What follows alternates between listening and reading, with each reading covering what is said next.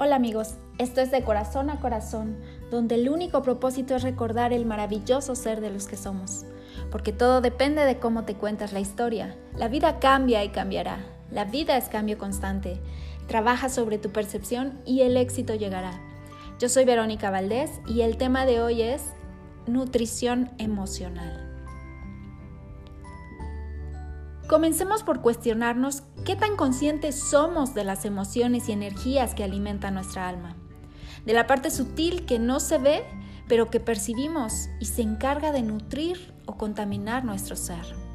Por ejemplo, ¿te ha pasado que estás con alguien y después de un rato te sientes cansado, enfadado, triste o ansioso? Esto es porque somos energía.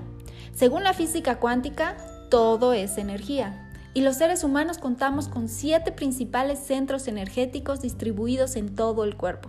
Justamente a eso me refiero, a esa parte sutil que no se ve, pero que sí se siente. Y ya sea que seamos conscientes o no, que lo entendamos o no, vamos por ahí captando todo, absorbiendo todo, energías positivas en el mejor de los casos, pero también toda la basura emocional de los demás, incluso la de nuestros seres queridos o la de nuestros amigos o círculo cercano. ¿Qué pasa con esto? Que cada pensamiento, cada acción, cada palabra lleva consigo una emoción y esto se convierte en energía que juega a nuestro favor o en contra, de la que podemos nutrirnos o envenenar nuestro ser. Y con esto no estoy diciendo que estemos todo el tiempo en modo zen, y menos que seamos hipócritas y no nos expresemos tal cual sentimos, porque eso sería peor. Más bien me refiero a cambiar los pensamientos, a cambiar la perspectiva, a darnos un minuto y medio de conciencia. Tan solo 90 segundos necesitamos para bajar una emoción tóxica antes de reaccionar. Detenernos un poco cuando por el motivo que sea nos invada una emoción negativa. Detenernos a pensar si vale la pena envenenar mi ser, mi cuerpo, con esa emoción tóxica, o bien si vale la pena lanzar ese veneno emocional a alguien más. Y aquí va un punto importante. La mayoría de las veces ni siquiera somos conscientes de en quiénes estamos descargando todas esas emociones o a dónde va a parar toda esa energía densa.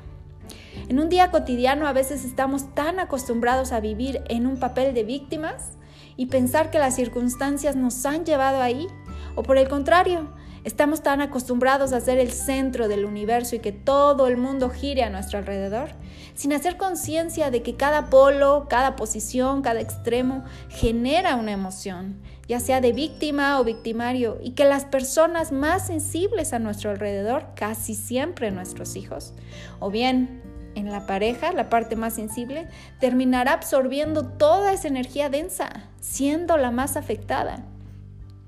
Este tema es precisamente una invitación a la reflexión, a traer a la parte consciente la forma inconsciente en la que a veces actuamos, nos expresamos o nos relacionamos.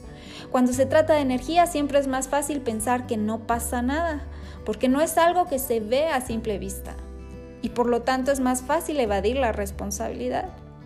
Pero cuando se convierte en una constante y se somatiza en enfermedades, aún así la mayoría de las veces somos incapaces de darnos cuenta, de observarlo y hacernos responsables de la energía destructora que a veces podemos generar. Claro, esto dependerá del nivel de conciencia que tenga cada uno, ya sea para detectar si yo soy el generador o bien para darme cuenta si estoy absorbiendo y permitiendo que entre en mi sistema. Y esto va muy ligado a la nutrición emocional a lo que permitimos que nos alimente, que nos nutra, que nos sostenga emocional y energéticamente, así como con lo que estamos generando y con qué estamos alimentando y nutriendo a nuestros niños, a nuestra pareja, a nuestros amigos y a la gente que queremos.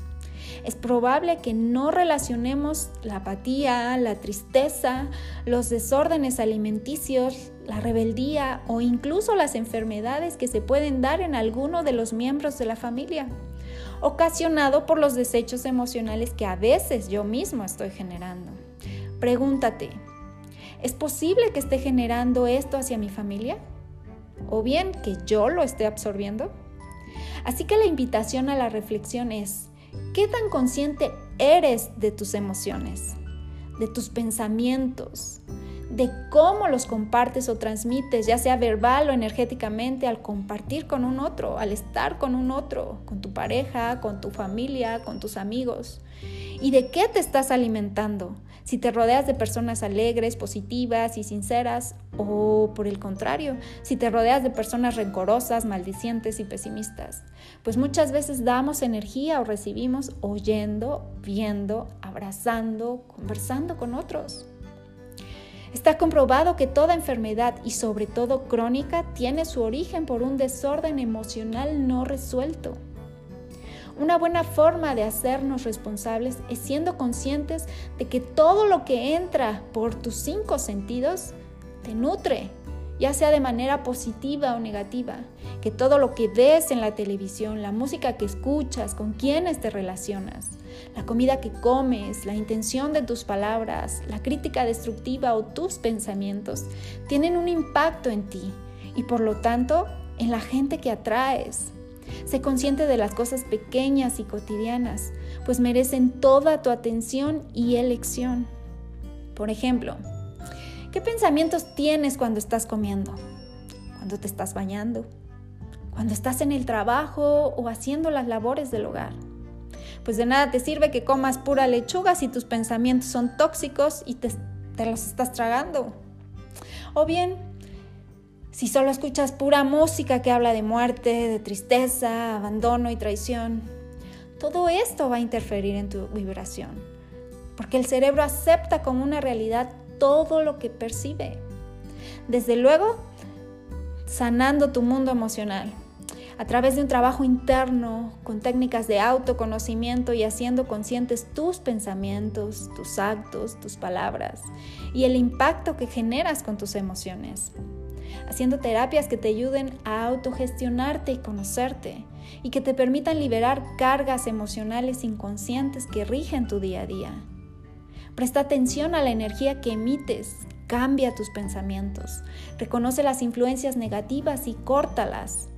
Busca rodearte de personas positivas y sea amable y agradecido. Recuerda que somos mente, cuerpo y alma y no funcionan de maneras separadas. Así que básicamente, ser responsable, porque yo soy el responsable de lo que permito que entre y salga de mí. Eso es todo por hoy amigos. Si te gustó este capítulo no olvides darle clic al botón de seguir y compartir con tus amigos. También puedes escribirme tus comentarios en mis redes sociales. Yo soy Verónica Valdés y esto fue De Corazón a Corazón. Hasta pronto.